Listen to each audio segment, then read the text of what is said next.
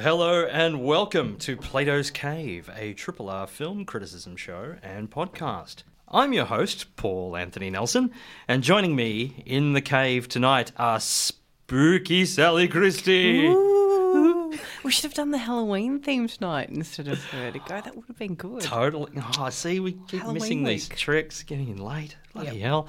And supernatural Cerise Howard. Yeah, that's really spooky, Paul. It really, really sets the tone, doesn't it? A very sinister hours radio to come. Sinister Cerise Howard. That would have been better. Sinister Supernatural Cerise Howard. Sing it. No, I won't. On tonight's show, we'll be rapping and tapping with Eddie Murphy playing comedian and blaxploitation legend Rudy Ray Moore in Craig Brewer's Dolemite Is My Name.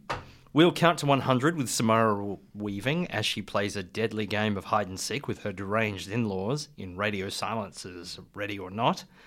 And for tonight's retro title, we'll find out who will survive and what will be left of us as we look back at the 45th anniversary of Tobe Hooper's horror classic, The Texas Chainsaw. Now, before we kick off, is there uh, anything anybody would like to, any any events in film we had this week? I'm just throwing it out to the room because I'm that kind of random guy. No deaths, no, no. I don't know what to say now. I, we did go. I saw you there, Paul. That the the Astor Theatre had their annual spooktacular. Yes, I saw you there as well. The, the just on. It was Saturday night, wasn't Yes, it? it was. Yeah, Um, your partner with his resplendent and his fine room 237 shining yes, carpet Yes. top. Yep.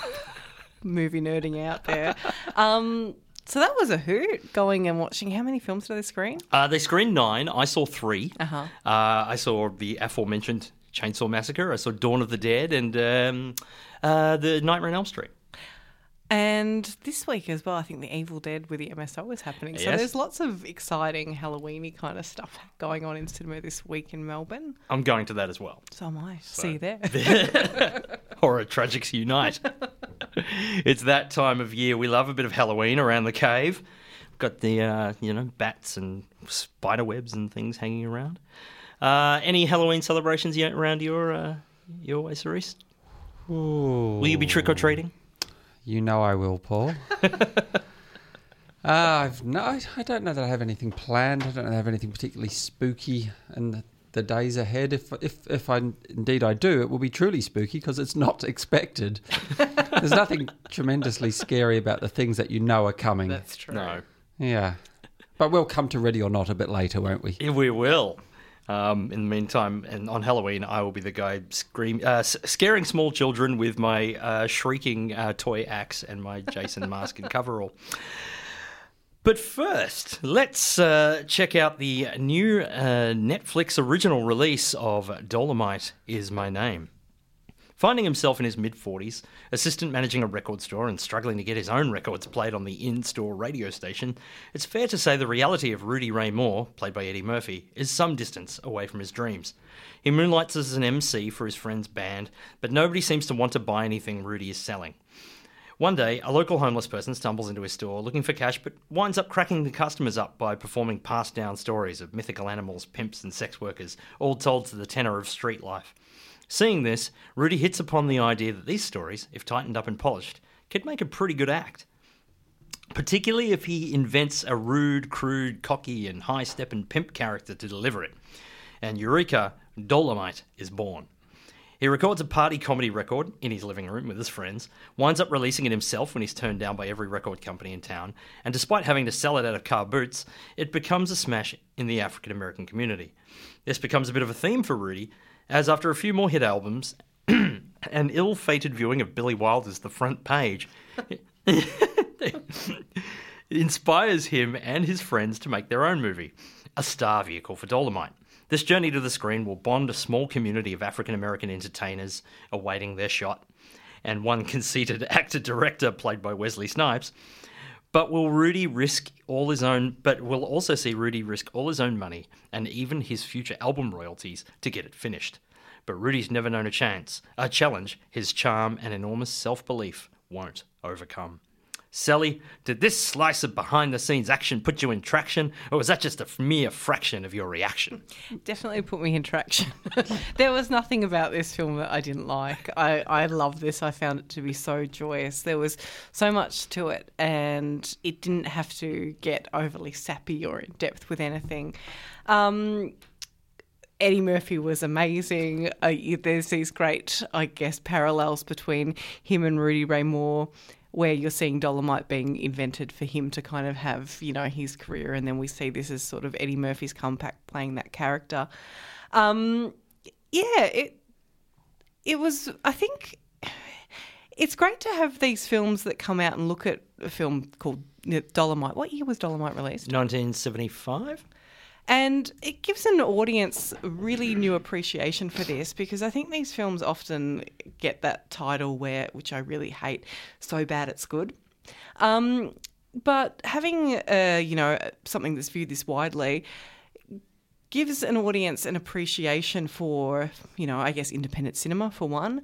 Um, the I guess slog that people put into making these films and why they're important both you know in cinema and culturally as well. So I think that comes through really well in this film. I, I really like I said I don't have a bad word to say about it. I absolutely loved it from the very start to the very, very finish. It was yeah one of the most joyous movie experiences that I've had this year was watching Dolemite is my name. My only gripe is that I didn't get to watch it at a cinema and I had to watch it at home.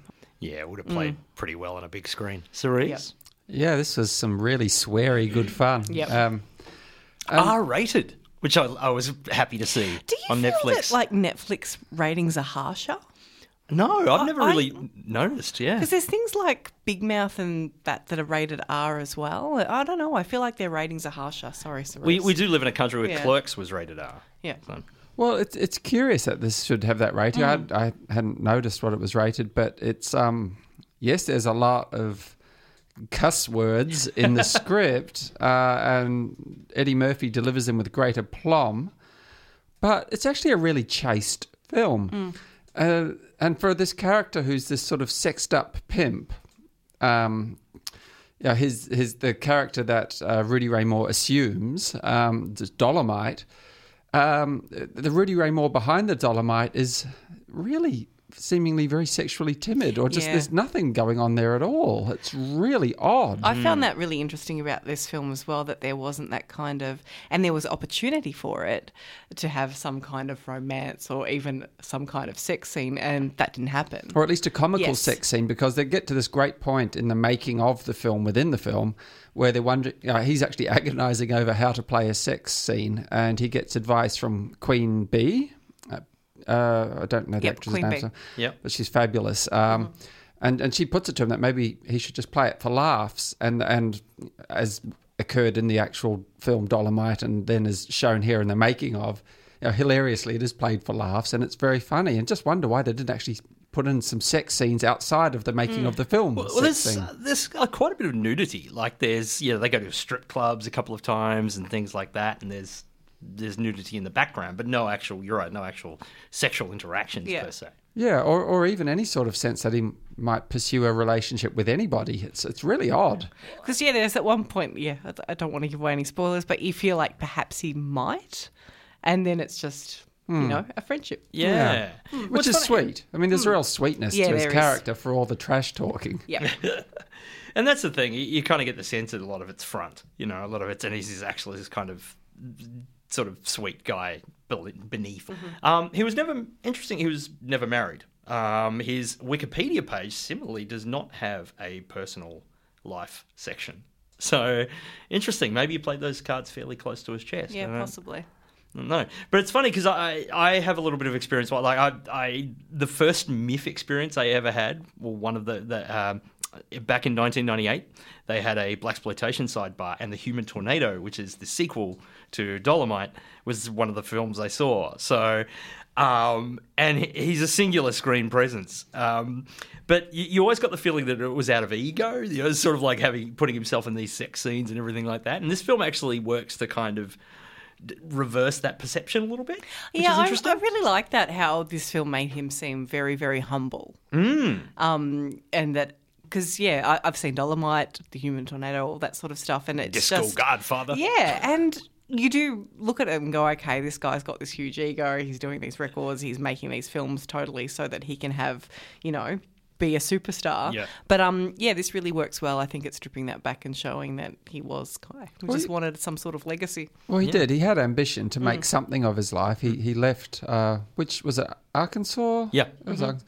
Yeah, um, and and there are suggestions he had a very unhappy childhood, and you know he he wanted to make something of himself in the big city, and was stymied. Um, I mean, you know, you, you can't be doing too well when you work in a record store which has its own radio station which refuses to play your material, That's great. and the, the in-house DJ Snoop Dogg is. And he I mean, won't, won't let you play it. yeah. and actually, though, all the little supporting roles in this are fabulous. Chris Rock has a great moment later Mm. on too, and, and Wesley Snipes is hilarious. He was fantastic. I think that he was one of my favourite things about this was Wesley Yeah, like me Snipes. too. I feel Excellent. like this film, yeah, I feel like this film has three comebacks mm. for mine. One is Eddie Murphy, one is Wesley Snipes, and the other is one of my very favourite directors of the mid 2000s, Craig Brewer, who brought us Hustle and Flow and, ba- and Black Snake Moan, which was two of my favourite films of the last decade. I'm a bit intrigued by this guy because he, he's a white guy, right? Yeah. Because he's got he's really clearly interested in African American culture. Born and raised in Memphis and has always been really steeped in African American culture of Memphis and musical culture in particular. Um, yeah, and clearly has an affinity with uh, with um, African American performers. Uh, Eddie Murphy's hired him again to do the Coming to America sequel. A They're doing a Coming to America It's called sequel Coming to America. It's uh, next year. I see What- what, they with did the number there. two in there. Mm. Yeah. Oh, okay. Yeah.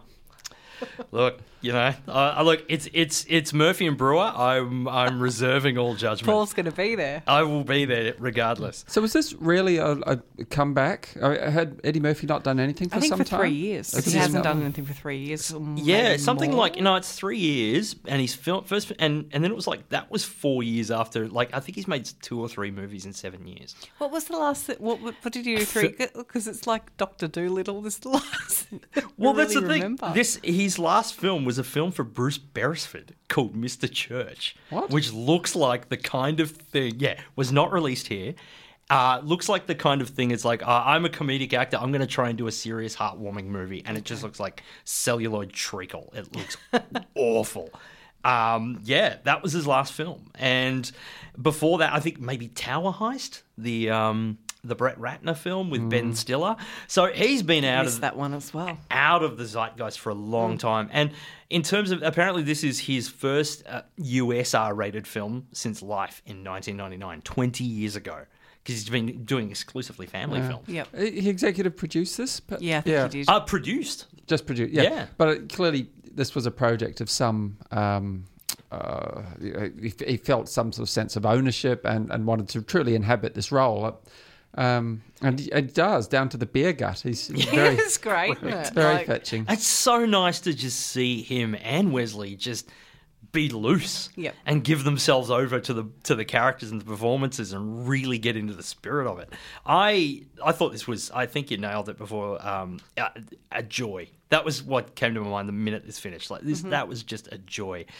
Also hit me right in the heart as well as an independent filmmaker and it, that whole thing was like, oh, nobody accepted. I'll do it myself. That's kind of it's been my partner and I's narrative as well. so we're just gonna do it ourselves. We'll four wall it. And we four walled our film at the Lido a couple of years ago. You know, it's like it's so it's very uh, hashtag relatable content. Yeah. But also the um the whole thing of yeah bringing a community together and sort of fun and it's you know it's a lot of people that always wanted their shot and never got the chance and that's always really beautiful. It's like somebody I heard somebody describe it as like because it's from the. It's also important to note that it's from screenwriters Scott Alexander and Larry Karaszewski, who are a brand in themselves. They they write biopics about subjects that shouldn't that traditionally shouldn't have biopics. What so they ones wrote, have they done? Well, the big one, Ed Wood. Oh, Ah, yeah, just a little which little is movie. a fantastic film. Yeah. Um, Ed, Ed Wood, The People versus Larry Flynt, Okay. Big Eyes, um, and Man on the Moon. The Andy I, I, Kaufman. I've, I love all of them except I haven't seen Big Eyes, so I can't comment on it. But the rest of them, I absolutely adore. Okay, yeah. interesting. I didn't realize that. This Yeah. would make a great double mm. with Edward. Wood. Yep. That- Yeah. That's yeah, there's kindred spiritedness mm. there for sure. I've heard this re- referred to as Ed Wood with a happier ending. Yeah. it doesn't devolve into porn and alcoholism. He um, they make lots of money, and he has a you know stand up career and influences rappers. He's often referred to as the Godfather of rap. Yeah, no, I didn't realize that. That's really interesting. Yeah, he's he's he's an interesting character, but yeah, I just loved the and I, it also felt like there was parallels to today's filmmaking landscape as well. It's like this whole thing is like I an independent can't get a film released, so they've got to try and sh- you know do it all themselves and be their themselves, own yep. promotion and get out on the street. And kick out the homeless out of a location that you've illegally inhabited for your film shoot. I mean, it, it, We've all been there. yeah, yeah. That that, that was a, an interesting little moment that was glossed over in the fun of it all. Yeah, but yeah. That that was a bit harsh, and maybe he totally stole someone's shtick, and you know maybe actually he was an asshole. Another thing. Yeah, the Discuss. stealing the My- shi the my- shtick was interesting. Other thing that I was like, oh, maybe that's kind of a bit questionable, is that um, he did t- take those guys' stories and make a character out of Yeah. it. It's like, well, that's someone else's words, but you know, Yeah. he evolved it. Hey, he look, he just took it. He just took it as inspiration. He paid them their money, you know. yeah, it's true. There were no contracts. Yeah, that was that was interesting. I, I was watching that, wondered. I wonder how much of this is gleaned from you know, like I wonder if Rudy would take issue with that or own up to that. It was also interesting. interesting. that it was in a point where we'd had a lot of. It was after a lot of blaxploitation classics had already been released, like Black Mama, White Mama, and Blacula, and Shaft you know, and yep. Superfly. Yeah, so that they had already sort of, I guess, had not their heyday, but they were, you know, out there. And it, I found how this film took from not taking inspiration from them, because initially that's where I would have thought that he would have gone and seen these films and gone, okay, I'm going to do something like that. But um, taking something from Billy Wilder's. the front page. Yeah, damn, that seemed white in this context, yeah, I didn't know. it? It was Oh, the It was whitest of really white. Interesting. I love Billy Wilder Yeah. and watching. it, I was like, oh my goodness. It is late period. It is old, like you know late period old man Billy Wilder Yeah. though. I mean, look, I, I like the movie, but yeah, it's like it's not it's not ace in the hole, you know. Um, but yeah, it's even down to the song they show Sur- Susan Sarandon singing. It's like the whitest. I know. it's hilarious. But yeah, I this is rocketing. This will feature in my favorites of the year. I think. Yeah, it's really fun. It's Yep. lovingly crafted and fabulous performances abound, and the fashions are spot on. Yeah, they're excellent. Dolemite is My Name is now streaming on Netflix. You're listening to Plato's Cave on Triple R. This is a podcast from Triple R, an independent media organisation in Melbourne, Australia. Triple R is listener supported radio and receives no direct government funding. If you would like to financially support Triple R by donating or becoming a subscriber, hit up rrr.org.au to find out how. So for our next film, this is our retro pick for the week, uh, and and something again we've we've adopted for the last two weeks of the month. I really wish I'd thought of it two weeks earlier, but celebrating the glorious month of Shocktober, we're going to highlight another horror film, and boy. What uh, uh, you, you you can't uh, look? I don't want to like I don't want to give away my review, but let's just face it: there is no better horror film to yeah, okay. All right. Do you this like is, it? Oh, look, I'm a little bit of a fan. Um, so this uh, is my introduction. Okay. the film which you are about we are about to talk about is an account of the tragedy which befell a group of five youths, in particular Sally Hardesty and her invalid brother Franklin. It is more all the more tragic in that they were young, but had they lived very, very long lives, they could not have expected, nor would they have wished to see as much of the mad and macabre as they were to see that day. For them, an idyllic summer afternoon drive, the events of that day were to lead to the discovery of one of the most bizarre crimes in the annals of America the Texas Chainsaw Massacre. I was going to do my John Larroquette imitation. I thought, no, just do it in your own voice. um, Sally. Well, this is one of my favourite movies ever. Um, I sometimes find it really hard to talk this much. It's. Try God, I- singing, Sal. no, I'm not going to do that. We'll, go, we'll lose Gone. listeners and we'll lose listeners instantly. but this to me is just such exactly what cinema should be. As one thing in particular that I love about it that gets me every time is the sound design in this movie. It's absolutely incredible. But everything about it, it just and I really hate to use this word if I'm describing a film, but it's gritty. It's authentic. Mm. It you know, you can tell that Tobe Hooper when he was directing this film that these poor actors that are in this film are in God 40 plus degree heat and are really suffering. And it's got such, you know, a bad rap for being so incredibly violent. Uh, but it's not. It's not violent at all. Um, well, violence is implied, but we very, very rarely see it. I don't think we ever see any kind of um, instrument penetrating skin, even though it's called a slasher. I could be wrong, but watched it Once or, tw- once or twice, very briefly, we see leather. The chainsaw uh, cut Leatherface's own leg when he drops And it. see that that kind of feels okay as a viewer Yeah. because you know he's our bad guy, but there's oh, there's so much to this film. There's you know there's so much interesting gender stuff that happens where we see Leatherface go in at one point the infamous dinner scene and he changes masks into a you know a feminine uh, like a feminine mask and he's kind of you know taking on that role as a housewife. There is just there's so much in this movie that I don't even know where to begin with it. But I did go and visit the house last year. so good. I did. I went I'm with um, envious. Alexandra Heller-Nicholas and I. We went on a little road trip in Texas. We had lunch there. So you can dine there. you can dine there. It's you uh, don't have to sit in a skeleton chair to do it. no, we were kind of looking for an old grandpa that might start sucking his finger at any any time, but it didn't happen. There were some petrifying birds out the back of the property, but um, it's now a cafe that is primarily for older clientele like scones and afternoon tea. But as soon as we came, they were like, "Oh, you're here because it's the Texas Chainsaw Massacre house," and they let us look around the place, and it was so much fun. It was a real hoot. But um, yeah, I love this film. Words can't describe how much I love this film. It's amazing. How about song? No, it's not going to happen, Cerise. I'm not singing. I'll prepare one maybe next week. Will you? Maybe. For the Texas Chainsaw Yeah. Massacre, just Yeah. make it a two week. Yeah. Yeah, Yeah. have to think about That'd it. it. Can't do it on the spot. that'll be a second track. No. Cerise, Cerise, are you going to sing us something about Texas Chainsaw? You know, I'm not. Um, I suppose I'll talk a little bit about it. I haven't seen it for some time, but it is one of those films that, once seen, is not easily forgotten. It's certainly rich in atmospherics, something that a lot of today's horror filmmakers just don't quite grasp. And it's, it's one of those things that's possibly quite difficult to grasp just what it is that actually generates a sense of dread. Uh, a lot of younger horror filmmakers, I think, seem to presume that if you startle people enough, that will have them scared. But Jump that- scares. yeah, Yeah. jump scares. You That doesn't turn the work, volume, turn the Dolby Yeah. Atmos up to 11. Yeah. That's enough, isn't it? There's just some because we're going to be talking about another horror film shortly, and I don't want to speak too much about that. And speaking about this, maybe I should speak more about just what the Texas Chainsaw Massacre does right. And, and this is was his debut feature, Second S- feature. second feature.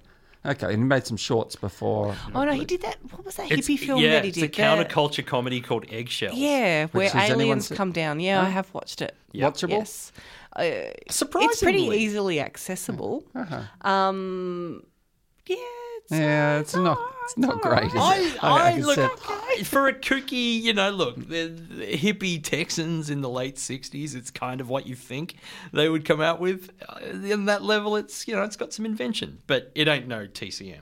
Oh, a curious precursor to this, then, though. It's, um, Yeah, Yeah, there are some very interesting shots in eggshells that do parallel Texas Chainsaw Massacre, in particular the opening sequence of Texas Chainsaw Massacre. Um, that beautiful kind of sunrise coming over the graveyard, I think, is used a lot in eggshells. So you can kind of see his style. Um, Tobe Hooper style in eggshells coming through, but yeah, there's just I don't know. Like you were saying, Cerise, it's, it's so hard to capture atmosphere in that, and I've never seen a movie that does it as well as this. I'm sure that the I, I don't actually I suspect it wasn't a choice, but to use 16 millimeter film would have been integral to the atmospherics of this film. Its graininess, uh, that that grit that we speak of, sort of metaphorically, but it's kind of in the fabric of the film as well. Just to have that graininess, it gives it a more of a sense of a newsreel sort of faux authenticity, something that um, you know, George Romero, not long beforehand with Night of the Living Dead, achieved as well. There's something about actually having a poverty of means often can lead to a, a greater effect, um, especially when crafting atmospherics. If you if you show things too clearly, like as you were just saying before, Sally, you don't actually see that much that's horrible in this film, but your imagination fills in a lot of gaps because it's asked to.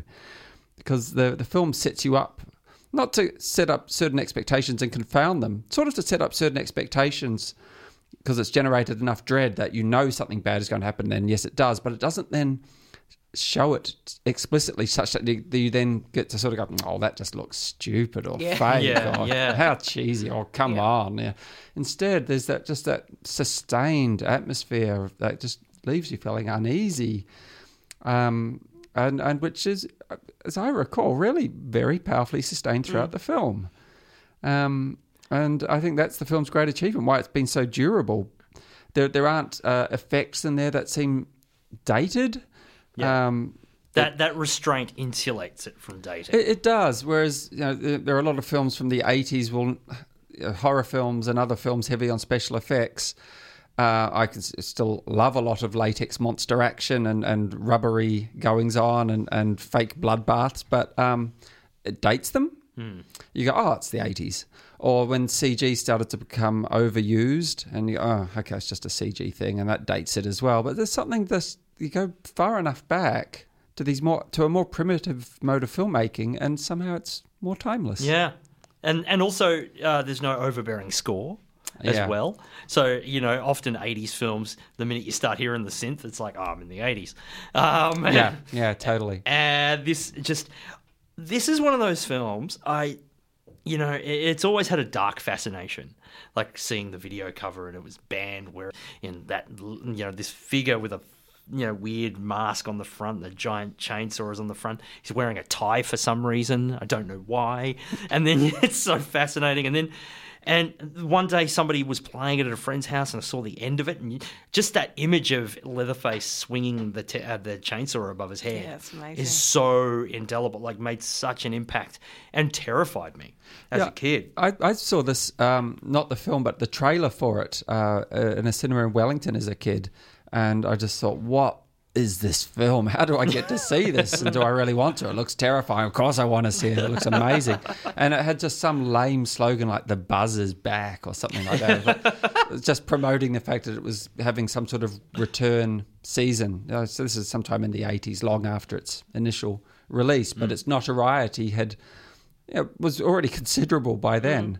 Yeah. Uh, even in what was then a cinematic backwater in terms of distribution in New Zealand, it was really Prince got to New Zealand once they'd done their full journey. You know, Yeah. films they, they don't release sort of simultaneously back then like they do now. It's a very different landscape. Which would have added to Texas Chainsaw Massacre as well. A scra- scratchy, beat up print that had been Yeah, halfway for around the world. Yeah, well, I just I, I never got to see it while still in Wellington, while still in my teens. Um, but I always had that sense of it being something almost mythological, mm. and and it's long had that reputation. And then, of course, we finally do see it, and it's that rare film that does satisfy the sort of mm-hmm. notions you might have about it. Yeah.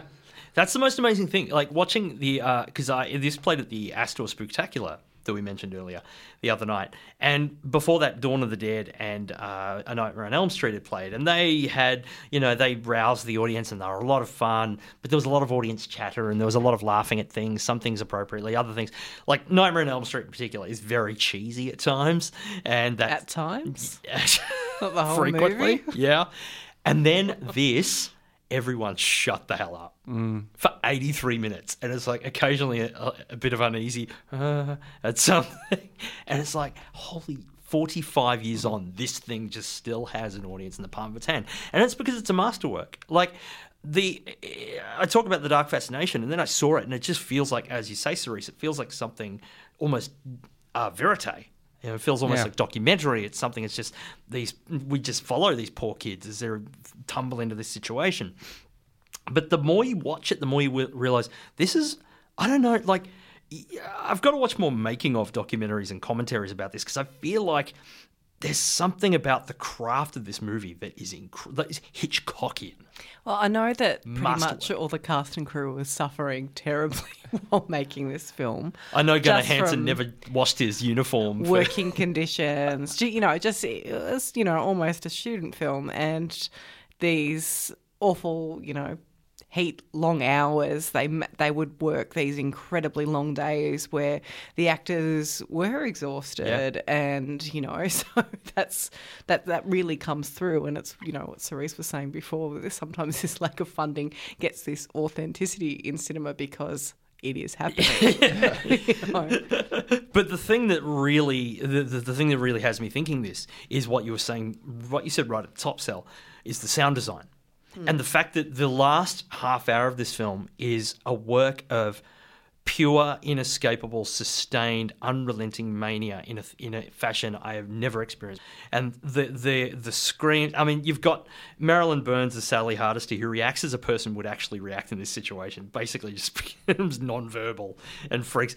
And it, but it's the screams and it's the the jittering of the family and it's the saw and it's all the things and it's just it has you on edge for the la- like for the last half of the film you're just and close up when it starts going extreme close-ups and eyes it's almost like a fever dream there's it's working at another level and you get to the end of the film and i just every time this film ends after i watch it i just end up uttering a certain f bomb.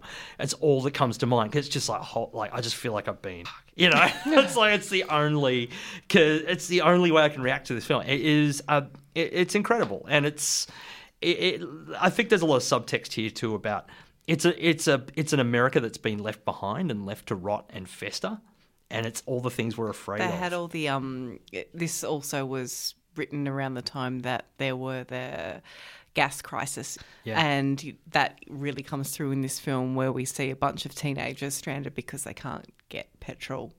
Um, so you know, Tobe Hooper's definitely playing on that, but um, it is somewhat inspired by the serial killer Ed Gein, and it's interesting because there's another film that came out the same year, Deranged. Um, which is a fun film. I really like Deranged.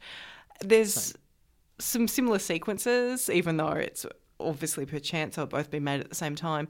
Um, there's a dinner table scene, all this kind of stuff. But yeah, it's just interesting how they're such different films. They're using the same kind of base story, but this Texas Chainsaw Massacre is just still so raw and yeah.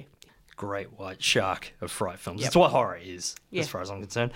Uh, the Texas Chainsaw Massacre is not currently. It's it's a rare. I thought it was streaming on SBS on demand or Amazon You Prime. can buy it It's easily enough. not. Go and buy it. Yeah. It's worth it. I see a repertory screening if there's another one around, but yeah, just buy it, make own it. It's the best.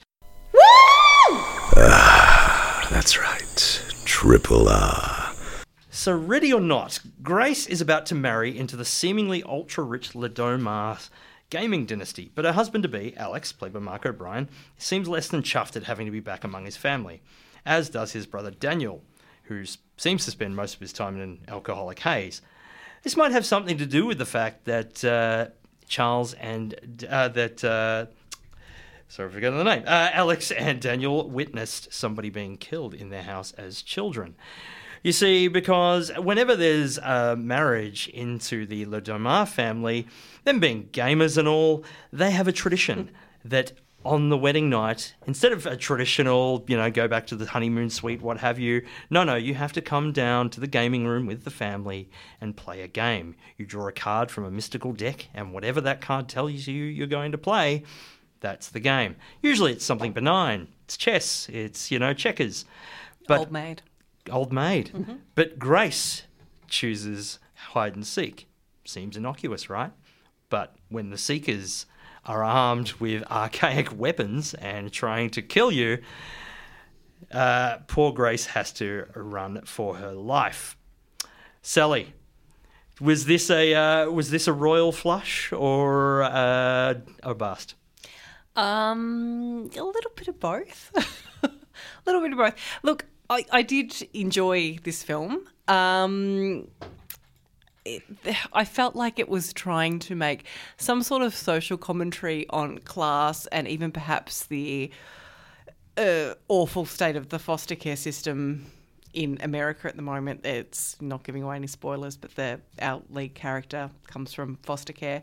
Um, that didn't really work for me in this film. Uh, whatever social commentary they were trying to make, they just were doing a very half-assed job of it. But having said that, it, as a schlocky, you know, horror film, it it was good fun. Uh, there were points where it lost me a little bit, but I have to say the ending made up for it. I really, really enjoyed the ending. It made up for any lackluster parts of the movie. Um, so yeah, it was it was good fun, but it's interesting coming to talk about this after talking about the Texas Chainsaw Massacre and the way that the films look. Uh, this film is so crisp and so clean and so vivid, which is just, I guess, how cinema is now, that it sort of takes away a bit of the magic when you're looking, especially at horror cinema, that it- it should have that kind of dullness and not be, you know, so in your face. And that, that sort of took away from it for me. But yeah, it, it, it was fun enough to watch. Or quite so polished. Yeah, at, at 10 a.m. on a Sunday morning. it was fine. Cerise? Games. Oh, here's a parlor game, a fun critics game. Actually, it's an obnoxious one. but you know, you, you take any given film, in this case, uh, Ready or Not, and you say it's a cross of this with this. And I watched this and I thought, this is Arrested Development, crossed it, crossed with The Most Dangerous Game, Bingo. crossed with The Devil Rides Out. And my work here is done. Nice. Only it's not as good as any of them. it's uh, yeah, that whole business of it being polished is yeah. There's there's nothing scary. No, I felt like that too. And there were some bits that really could have been. Um, I haven't seen any of these, the director's previous films. They did VHS. It was a One of the chapters co-directing. Yeah, Yeah, yeah. I, I don't know. I haven't seen any of them. I kind of looked up to see what else they'd done. I haven't seen them. But yeah, very yeah, polished. Yeah, every, everything's just a bit bland. It's a bit beige, Mm. and um, yeah, any any commentary on class is extremely token. Mm. Um, uh, Andie MacDowell, what is she even doing in there? It's so weird. The casting. I thought that too. Yeah. I quite liked her in it though, to be Yeah, honest. Yeah, she held her own, but it, every, no one in the film is taking the film seriously Yeah. enough for it to get scary. Everyone seems to be winking at the camera. It's yeah, I, I never felt that I was in a remotely realistic narrative universe. Um, so I couldn't care less about any of the characters, and and and when various of them met their ends, usually a comeuppance of some sort, because most of them, well, in fact, they were all pretty awful. Um, yeah, it, it just didn't register. Whereas you know, you watch Texas Chainsaw Massacre, and as people are dispatched, you you feel Yeah. that. This is I, I felt nothing. I had no feels during this. I felt like a it's it's a mogadon of horror films. There are many, to be fair. It's not alone. It's not the sole film guilty of making me feel nothing, Nothing. staring into the void. Which is a very horror thing, you could say, actually, of just feeling numb. But uh, no, I, I just found this very bland. Um, I felt, yeah, one moment made me tick just a little, a little twinge of ouchiness, um, a little Ah, yes. impaling moment. Yeah. Something with the hand, yeah. That was, yeah. But no, that nothing was else. The one yeah, for me too. yeah. No, I felt nothing else throughout the rest of this film, and I didn't really chuckle either. If it was, if it's going to be that polished, then the chuckles should be more chucklesome. So it just just didn't register for me. Interesting. I'm I'm quite down on horror this year. Like a lot of my worst films of the year have been horror. I had a ball with this. I had a really good time. I thought it was brutally efficient. I thought it didn't waste a minute. I thought it was so much fun. I really got it. It's there seems to be this kind of rapidly expanding kill the rich subgenre that's happening at the moment. Yeah, there is, isn't with there? this and Yeah. Joker and a few other films that have come out this year. Um, look, I mean, is that an intriguing development among recent, recent major studio releases responding to the times, or is it an opportunity to profit from Discord? Discuss. But and maybe it's a question for another day, as we've only got a couple of minutes left. But I just felt this. Yeah, it's very silly. It's not especially deep. But I like the twist. I like the cast. Um, Henry Czerny, who plays the father, he's from Mission Impo- He's Kittredge from Mission Impossible. I dig him. I, I thought Andie MacDowell was fun. I like Adam Brody. I and I love that Samara Weaving has become a scream queen now. I don't really think I've seen her in anything you seen The. Babysitter? No. Yeah. That was another Netflix release, Yeah. wasn't it? Yeah, I haven't actually seen it. It's not amazing, but she's great. And she's Australian, right? Yeah. Yes. Hmm. Of the Weaving Hugo dynasty. Oh, I I, now I don't be know if Hugo. she's Hugo's daughter or niece. We're going to find out. We're out. going to find out. Um, because I, I feel like I thought she was his daughter and turned out to be a niece or something. But yeah, I don't know. I just felt I, I think it's very much a horror comedy. Oh, for sure. Um, Yeah. I don't think, and it almost felt more like an action comedy at times, Mm. like with elements of horror towards the end. Um, and I like, yeah, I think the ending is tremendously satisfying. Yeah, I loved it. That that kind of yeah really made up for any shortcomings for me at the end. And I like that half the family were kind of very ambivalent toward the situation. Like half the like it is very, like yeah, I got Arrested Development vibes as well. Very much kind of like half the family are like, oh, we don't even want to do this. Which I kind of liked, um, but you know, the rich are crazy. um, Ready or Not is now screening at all good cinemas. You're back on Plato's Cave on Triple R with Paul Anthony Nelson, Cerise Howard, and Sally Christie. Who's going to sing for us? I'm not. Cerise, stop peer pressuring me to sing. It's not going to happen. Speaking of, which, have you guys? There is actually a clip on YouTube. Look it up, listeners. Of YouTube Cerise singing? No, of the the backslash the Slash Street Boys or something, and it's a cover of "I Want It That Way," but it's "I'll Kill You That Way." I've seen it. Yeah, Yeah. with Jason. I've seen it scrolling through my Facebook newsfeed. Maybe wish that I hadn't seen it. I just it just reminded me because Leatherface starts singing as like a country music, and they tell him to basically sod off. Um, high comedy. Um, so on tonight's show, we discussed uh, Dolemite is My Name, now streaming on Netflix.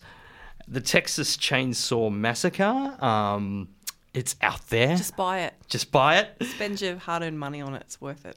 And it's funny though. It's one of the few. It's maybe the only film. One of the few I can't watch it alone in the house. I can't have it on. It's it's like I need people around. It's just it's too creepy. It's the reason I don't take back roads when taking road trips. People, never again. Um. And we also reviewed Ready or Not, which is now screening at all good cinemas. Uh, you can listen back to the show within half an hour on Triple R on demand, or check out the songs we played on the Plato's Cave page at rrr.org.au right now. You can also subscribe to the Plato's Cave podcast via iTunes or, uh, slash Apple Podcasts, or wherever else you find your favorite podcasts. Next week, our intrepid cavers will explore Happy Sad Man, the new documentary from I Am 11 director Genevieve Bailey. Terminator Dark Fate, the latest in a six, seemingly endless array But of this Terminator one's got films. Arnie in it. This was this Didn't was the last my, one of Arnie in it? No, this was my doing What was the, that the- we're doing. Terminator. it's Gen- got Arnie and I Linda Hamilton. Genisys had him in it for five seconds. I don't remember. know. I I don't know. Sorry in advance, Paul. And for our, our retro title, uh, title yet to be named, we'll surprise you during the week on our social media channels with that one. Thank you so much uh, to Killer Carl Chapman for paneling the show, to Faith Everard for editing the Plato's Cave podcast, and to Lisa Kovacevic for producing our show. Thanks for listening to Triple R's Plato's Cave, a weekly radio show of informed, passionate, and fun film criticism, broadcast live on Triple R from Melbourne, Australia, every Monday. Hope you enjoyed the podcast version and feel free to get in touch with us via the Plato's Cave Facebook page, Twitter, or via the Triple R website.